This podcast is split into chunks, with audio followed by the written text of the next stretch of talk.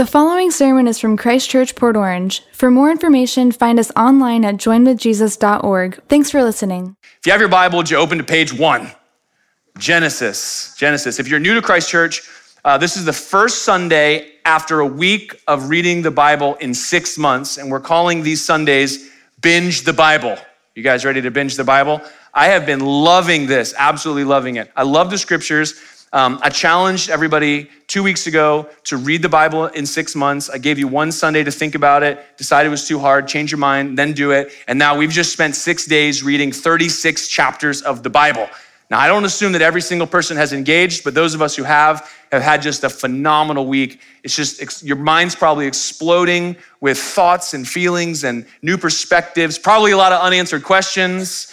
And so uh, we're going to be engaging with the scripture each week on Sundays. And uh, so that's what this is about. So if you haven't been reading along, that's okay. You're not going to miss anything today. Any scriptures I use will be on the overhead. Um, but, but we're excited to get into this and to really kind of go through the scriptures for all that God wants to speak. Now, I say binge the Bible, and this is a term that we're all using in the era of Netflix. I was actually talking to some friends in the first service, and we were, we were reminiscing about the days before cell phones. Remember, you used to leave your house with no phone, and you would just call somebody when you got there, if at all. And now you feel like you left your hands behind if you leave your, leave your phone on the counter. So our world has changed. And I was thinking about the first show Tiffany and I ever binge watch. I remember in 2004, we didn't watch much TV. We don't watch much TV now. But uh, everybody was watching Lost. You guys remember the show Lost? It like exploded in popularity. And we watched an episode from with some friends, and it was like episode three of season two, and we were lost. We were like, what is going on here? And uh, so we didn't really think too much of it. But when Tiffany became pregnant with our oldest, 13 years ago, um, Netflix came out. Remember, they used to send you DVDs in the mail and you get that red envelope and tear that bad boy off. And you're like, how do they do it? Well, we started watching Lost in like 2009 and we caught up real fast. And it was the first kind of binge experience we ever had. And of course, we caught up before the end of the season, and we were with the rest of the world on bated breath for the season finale of Lost, and were we all terribly disappointed? That was like the worst season finale in the history of television. Well, I can guarantee you at the end of six months, that is not how you will feel as you are thumbing through the book of Revelation. I can guarantee you that. You may be a little confused, but it is going to blow your mind. And I'm excited to, to keep binging the Bible with you. And each week, we're just looking for uh, how the storyline of God's purposes for us and this good news about Jesus continues to to pop out. And so, if you've been reading with us, you've probably experienced this uh, phenomenon of reading things that you know you've read before, but you've never seen. Anybody experienced that? Or maybe you've read a thing and it hit you in a way that you never could have experienced because the last time you read it, you hadn't been through the thing that you've been through recently. And so, the, the Bible is alive and active, it tells us itself. And so, whenever we read it, it's also reading us. And so this is a journey every single time you go through it. And this morning is going to be no different. The sermon title this morning is Walking with God. For the three of you who still take notes, Walking with God. And I want to invite you to turn to Genesis chapter 6. Genesis chapter 6. Next week, just for a heads up, you're going to be getting into the Joseph story today. If you haven't already done your Bible reading for today, you're going to be getting into the Joseph story and then reading through Exodus and next weekend, before Sunday, you're going to be slogging your way through all of the descriptions of all of the elements of the mobile tabernacle, basins and ephods and lampstands, and you're going to be, your head's going to be spinning with what in the world is going on here. But I challenge you to look for and discover the meaning because every single piece of furniture and element that's in the presence of God, the tabernacle, has some significance for you today that when you grasp it will transform the way you walk with God each day. And so buckle up for what's ahead. But right now, we're kind of recapping Genesis chapter 1 through 36. So we're just going to stay through third service and be fine. just kidding. Um, in order to do that, though, I'm just asking the Lord, okay, where do we, where do we highlight? Because we got 36 chapters of amazing sermon material and some of the most dense passages of scripture ever, some that are so familiar and yet leave us in such a quandary. And I just felt like the Lord directed me to Genesis chapter 6 and this is the account that leads into Noah and the worldwide flood. And so I want to read chapter 6, verses 1 to 9, and I want to talk about walking with God. Here, here's what it says Genesis 6, 1 to 9. When man began to multiply on the face of the land and daughters were born to them, the sons of God saw that the daughters of man were attractive, and they took as their wives any they chose. Then the Lord said, My spirit shall not abide in man forever, for he is flesh. His days shall be 120 years. The Nephilim were on the earth in those days and also afterward, when the sons of God came into the daughters of man and they bore children to them. These were the mighty men who were of old and the men of renown. How many of you guys had questions about that little doozy right there? You're like, who, who, who are these people? What, where are they coming from? Why are they here? And then again here, what is going on? So we won't get into any of that this morning, but that, along with a number of other questions that people have submitted, I'll be talking about uh, in a weekly podcast that'll come out this Wednesday and it's going to be somewhere between 90 minutes and two hours long and we're going to kind of like talk through some of these things and what we can know about them and what some people have discovered and so on. And so a lot of your questions may be answered in there but we don't have time for that this morning. But you're also welcome to send in questions if you have them uh, related to any of the stuff that we're reading. But look at verse 5 the lord saw that the wickedness of man was great in the earth and that every intention of the thoughts of his heart was only evil continually. So you thought it was bad now. Imagine this description. And the Lord regretted that he had made man on the earth, and it grieved him to his heart. So the Lord said, I will blot out man whom I have created from the face of the land, man and animals and creeping things and the birds of the heaven, for I am sorry that I made them. And that, brothers and sisters, could have been the end of the Bible. It would have been very short, and there would have been no one to read it. Verse 8. But Noah found favor in the eyes of the Lord. Aren't we glad for Noah? And then chapter verse 9 begins to transition to the lineage of Noah, but it says some things about him that I want to highlight. These are the generations of Noah.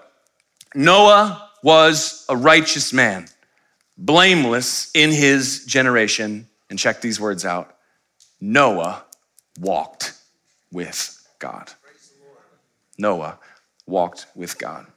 Lord, we thank you for your word that has been read in our hearing.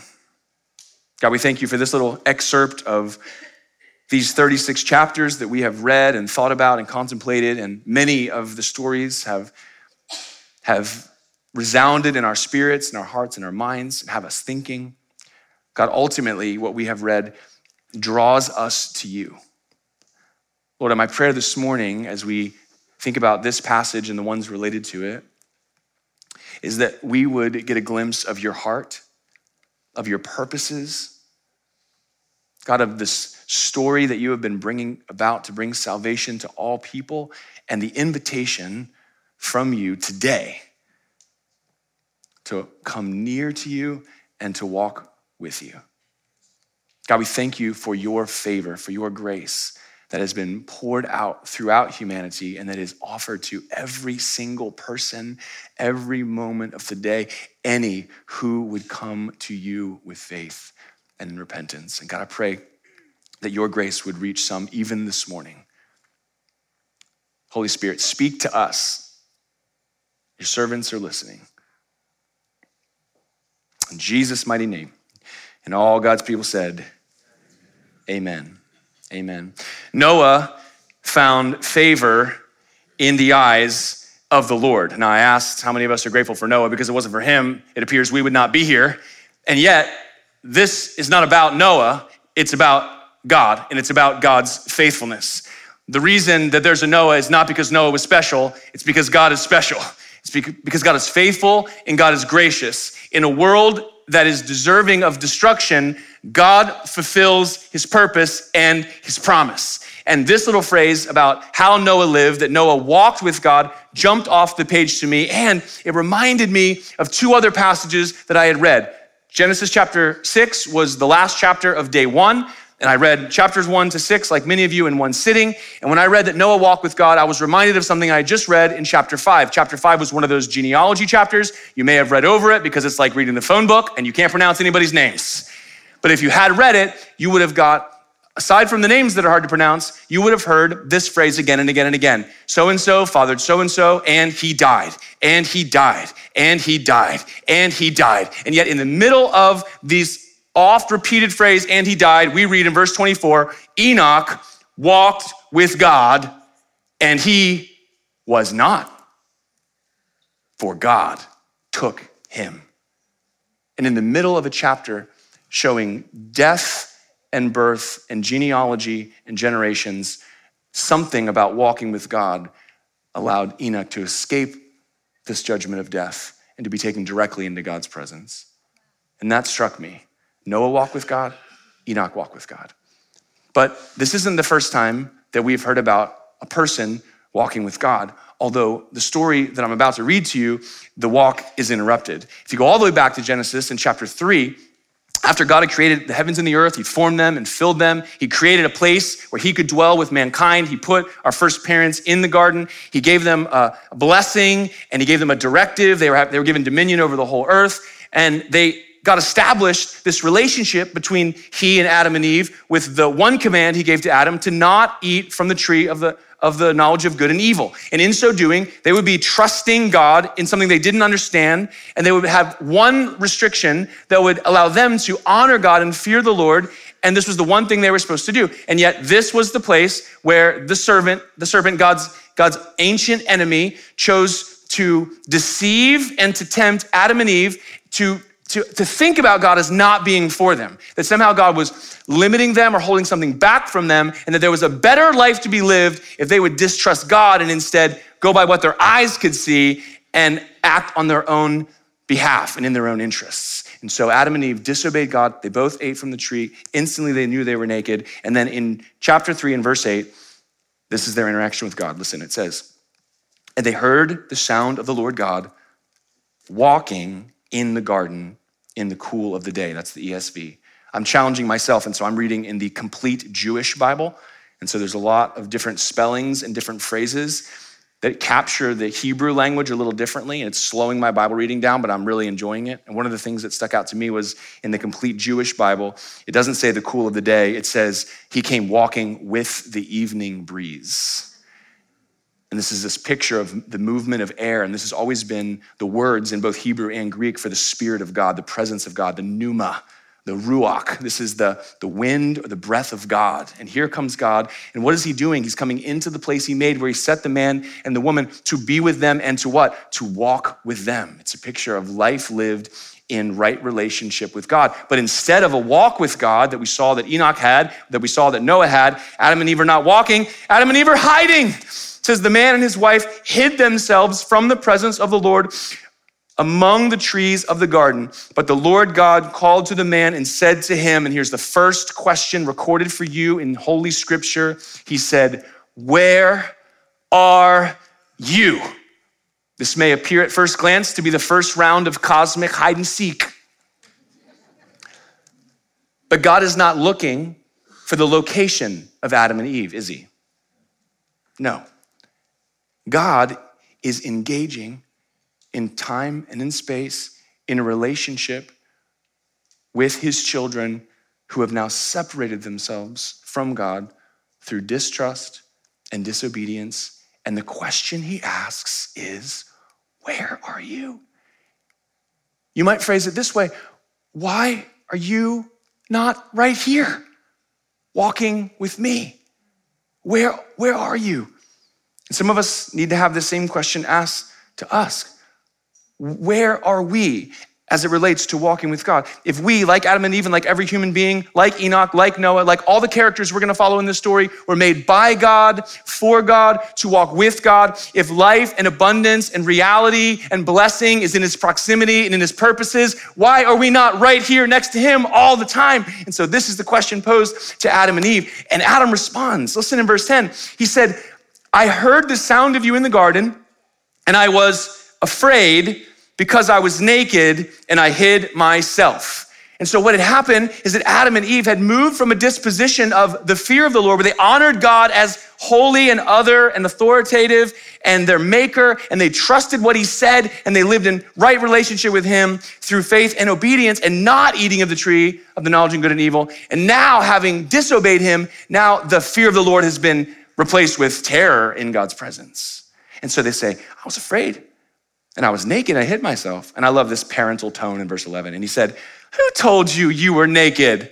Have you eaten of the tree of which I commanded you not to eat? Yes, Dad. This is the answer. Except he doesn't say yes. He does what all of us do when we're confronted with our own guilt. She did it. It was, it was her. Look, in fact, he actually kind of blames God. The woman whom you gave to be with is kind of your fault. I was doing fine till she got here. Now it's on you. She gave me the fruit of the tree and I ate. And the Lord God said to the woman, What is this you have done? What does the woman say? The serpent. The serpent deceived me and I ate. Now listen, God could have said, No, you're not getting out of this that easy. This is on you. It's not, it's not what he does. He speaks into a world that is now under a curse and broken. To people who are running from him and afraid, who are ashamed of how they view themselves and are ostracized from God's presence. But instead of chastising them, he turns to the source of evil, the serpent who deceived them in the first place, and he proclaims a curse. And in that curse, we receive the seed of God's good news for humanity and the good news for every single one of us today. Look at verse 14. The Lord God said, not to Adam, not to Eve, to the serpent, because you have done this, cursed are you above all livestock and above all beasts of the field. On your belly you shall go, and dust you shall eat all the days of your life. Verse 15. And I will put enmity between you and the between your offspring or seed and her offspring or seed. He shall bruise your head and you shall bruise his heel. Here's this enigmatic Hebraic statement with some words that have double meanings. First off, from the first time these words were recorded, everyone would have thought, well, this is odd because women don't have seeds, men have seeds. Her seed? What do you mean, her seed? This doesn't make any sense at all. And how is it that you're going to crush or bruise the head of the serpent and the serpent is going to crush or bruise the heel? And so, in this kind of enigmatic phrase, we get a prophetic forecast of what God was going to do to set all things right. And here's what he was going to do He was going to bring about a man child, born not of a man, but born of a woman who is going to walk with God and live righteous and victorious and blameless before him. And through his own death, a crushing of the heel of sorts, he would deal a fatal blow to God's enemy and crush the head of that old serpent and deliver humanity out of the grip of death and darkness and back into God's glorious light so that by faith in the one man, Jesus Christ, we might walk with God forever. Isn't that good news? Now, this is why God showed grace to Noah, because God had already purposed and promised that a seed would come. And if God gets rid of all the people, can there be a seed? No. And so he needs a remnant. He needs to preserve one. And as he looks into a dark and broken world where the the evil intentions of every thought are always evil continually, he finds one man, not a perfect man, to bestow his grace and his favor upon. And what sets him apart among others is that he was righteous and blameless in his generation, in that Noah walked with God. He didn't let what he felt or what he saw drive him away from God, but instead he was walking in proximity with God. And so when God looks to see how am I going to preserve, preserve this world? How am I going to repopulate this world? He looks to Noah to find favor. And this is what this is this is really all about. This picture is not, this is not Noah's story. This is not how special Noah is. In fact, if you read the story, which most of you, hopefully most of you did, Noah goes through this calamity of getting this word from God. He's going to build an ark. There's going to be this global flood. He spends 100 years building this ark. All these animals come to him. He gets in there. He's in there seven days. It starts raining 40 days and 40 nights. The whole earth, the, the depths give forth their water, and there's a global flood, and he's tossed in the sea until he sets down. He's in there a year before he finally is able to walk out on dry ground. Man, imagine the smell in that ark. Woo! And what does this guy who walked with God do? The very first thing he does, he makes sacrifices to God, and he, the aroma comes up, and God makes this covenant and this rainbow, and God's never going to destroy the earth, and it looks all so beautiful. And then Noah's like, man, it's been a rough hundred years, and he makes a vineyard makes some wine, and gets smashed. This is not a perfect man. This is a man who continually walked with God. And see, God's bringing about his purpose. And it's always grace and faith, these two things together. Do you see this? Noah found favor in the eyes of the Lord. He experienced the generosity, the grace of God. This is the first time we see the word for grace in Hebrew in the Old Testament. And Noah responded by doing what God commanded him to do. In faith, he listened to what God said and then he did what God said. Think about this for a second. The, the ark that saved Noah and his family and the seed to reseed the whole earth was built by Noah. It took him 100 years. Imagine for a moment if Noah would have said, God, I believe you at your word that yes, there is a flood coming, but then he did nothing. What would have happened to Noah?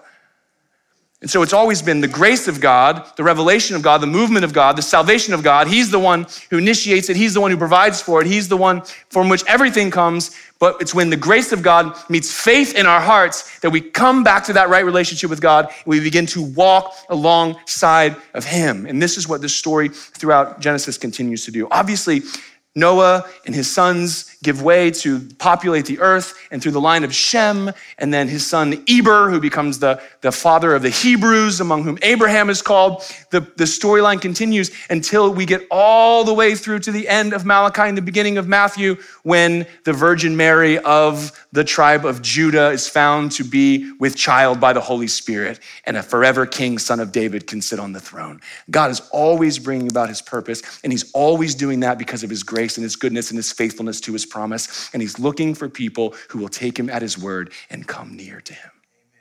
Do you see this? So beautiful. So beautiful. This was the picture that Abraham gives to us and, and in different ways, as God interacts with Abraham, he's highlighting what God is looking for in faith. Abraham is the father of faith. He believed God and it was counted to him as righteousness. That started off, and, and I don't know if you saw all seven cycles of God interacting with Abraham. He comes to him in chapter 12 and he says, I want you to just go to the land that I will show you. And he just heads out. He just has this interaction with God and takes him at his word. In chapter 13, He's promised a people and a place that your descendants are going to be as numerous as the dust of the earth, and you're going to have this land that's going to belong to you. In chapter 15, he's taken out to see the stars in the sky. He says, You won't be able to count the stars, you won't be able to count your descendants. He gives them all of this clarity. He tells them what's going to happen with his descendants in Egypt and being delivered out of Egypt. And seven times, and then at the seventh one in chapter 22, after God has made good on his promise, Abraham messed it up by uh, having Ishmael, did not carry God's promise. And, and finally, at 100 years old, Isaac is born. And then after having Isaac into his teenage years, God says, I want you to give me your son. I want you to give him to me as an offering. Now think about this for a second. Uh, this passage, anybody guys have a hard time with this? When God says, I want you to kill your son. like, I thought we didn't do that, God. And God says to do this thing. Obviously, he knew what he was doing here. And this is a test. This is a test to display faith, right? And so in chapter 22, God has Abraham sacrifice his son. And Abraham, by faith, trusts God and knows that God can do anything and with will withhold nothing from God. And so you get this picture of Abraham's kind of purified faith over his journey. But God stops him in the midst of sacrificing his own son and provides a ram in the thicket and God is seen as the one who provides Jehovah Jireh. And this is the, uh, this is the stuff of faith. I love the way the author of Hebrews says in chapter 11 and verse 17 By faith, Abraham, when he was tested, offered up Isaac. And he who had received the promises was in the act of offering up his only son, of whom it was said, Through Isaac shall your offspring be named.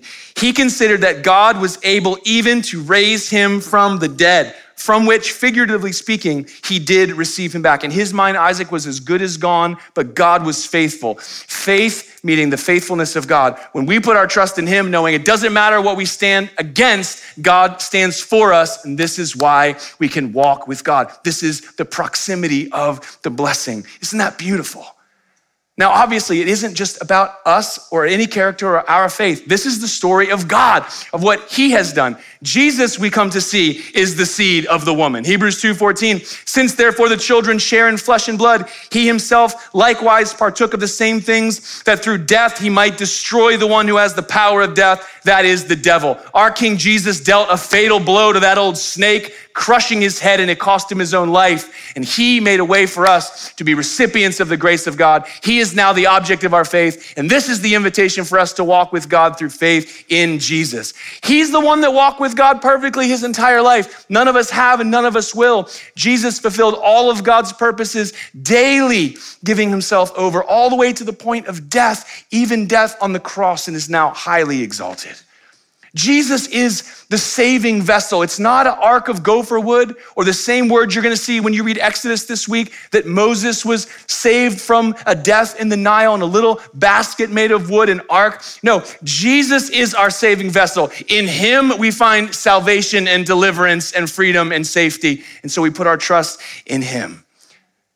See, Jesus is the perfect Israelite the son of Abraham, the seed of the woman, the son of King David. He's the one who is a light to the nations and the glory of Israel. It's been about him the whole time. And he, in fact, is the one begotten son of God who is sacrificed. There was no scapegoat. He died in our place. And because of the death of God's one and only son, we can be set free, ransomed, healed, restored, forgiven.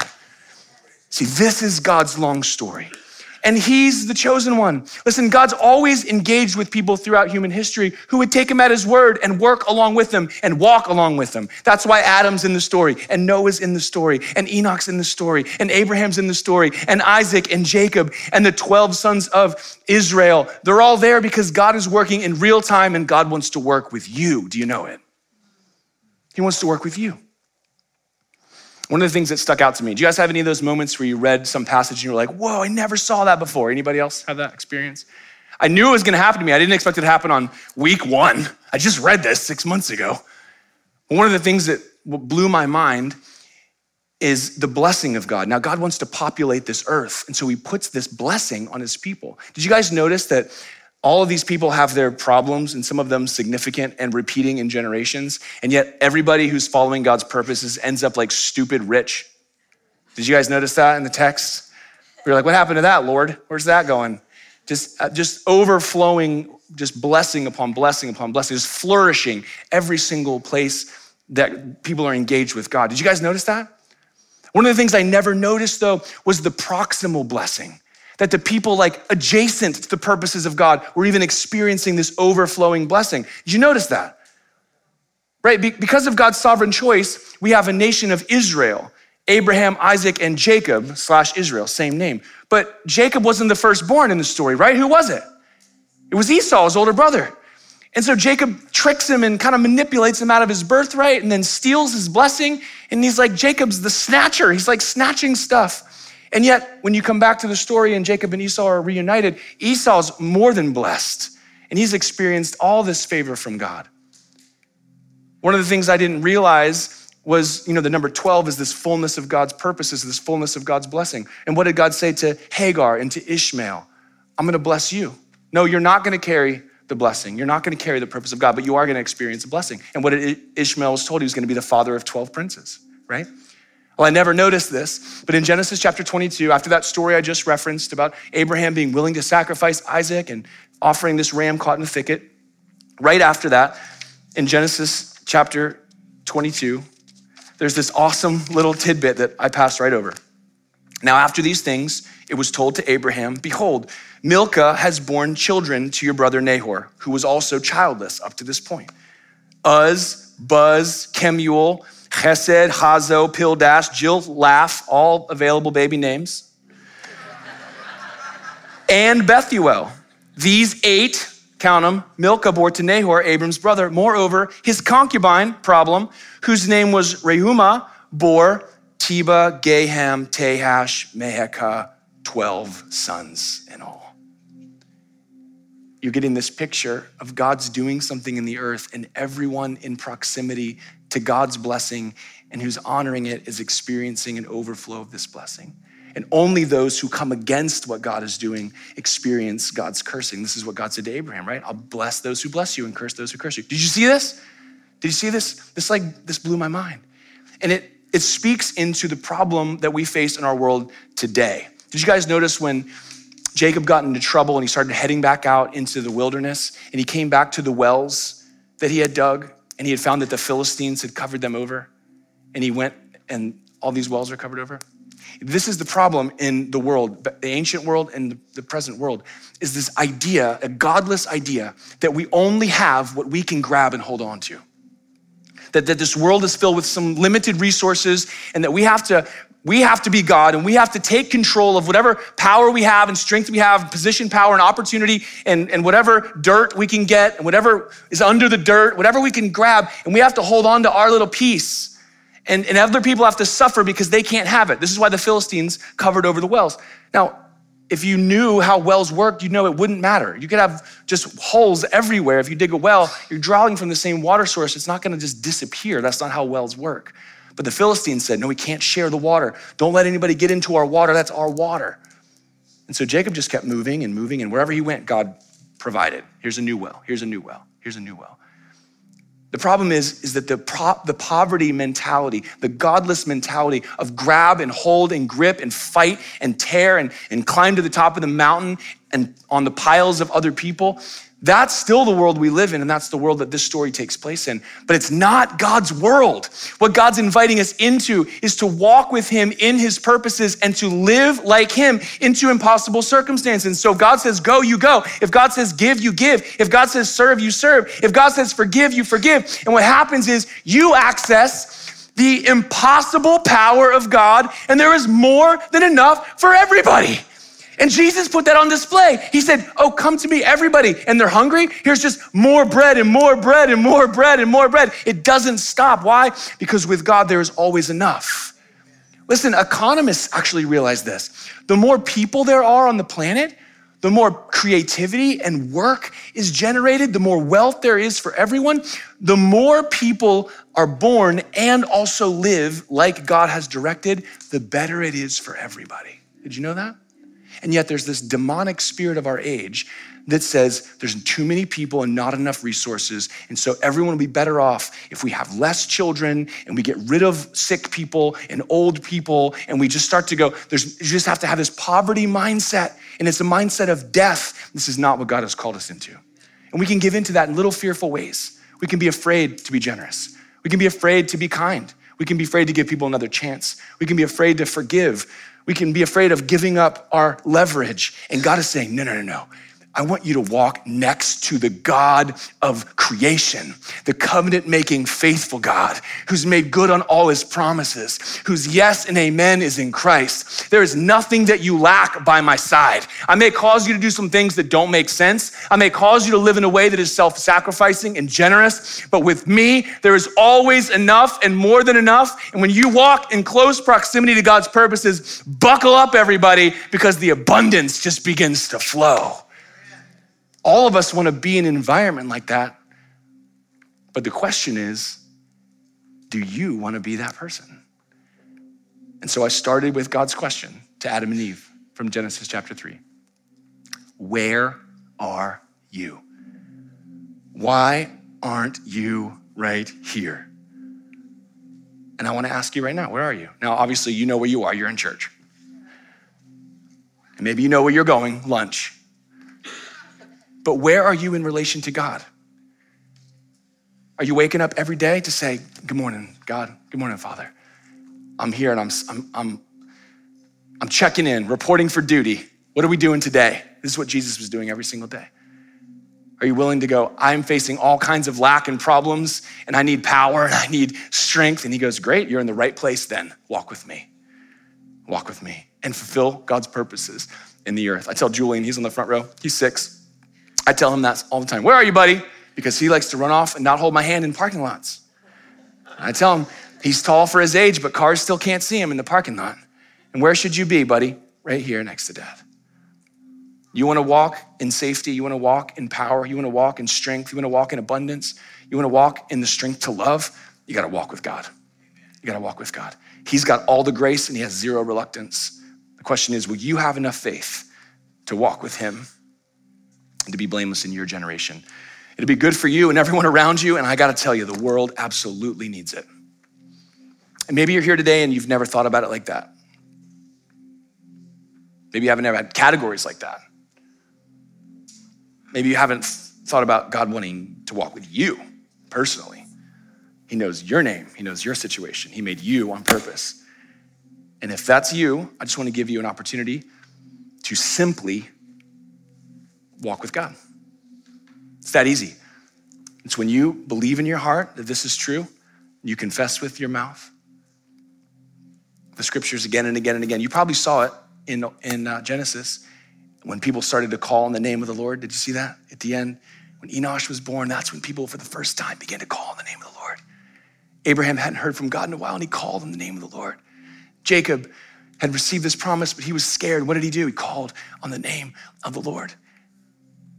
Joel prophesied one day, one day, the Spirit of God's gonna come and change everything, and everyone who calls on the name of the Lord will be saved. And in Acts chapter 2, Peter said, Now that Jesus has come, today's that day. He's the one, and you can put your faith in him.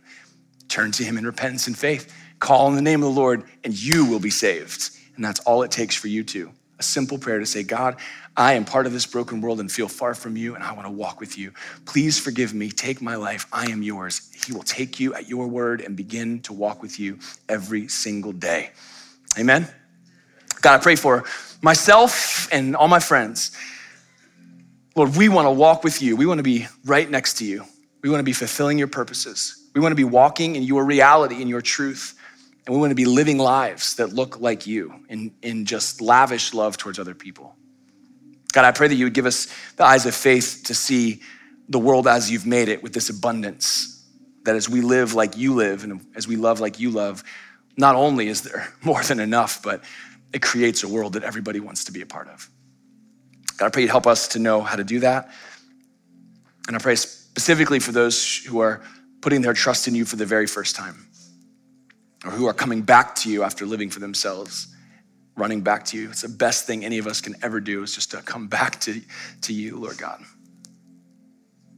Jesus, we thank you that because of who you are and what you've done, there's a way back that we can be forgiven and made whole. And I pray, God, as we just continue to open up the scriptures each day and to talk to you in prayer, and to seek to do what it is you're teaching us, that we would come to really learn for ourselves what it means to walk with God. Help us. Help us this moment and every day. In Jesus' mighty name. And all God's people said, Amen. Amen. Hey, our prayer teams are here. We'd love to pray with you if you have any need, especially if you prayed that prayer in your heart and you want to talk to them about next steps. They would be happy to do that and to pray with you. God bless you guys. I can't wait for you to come back for season one, episode two. Binge the Bible. God bless you guys.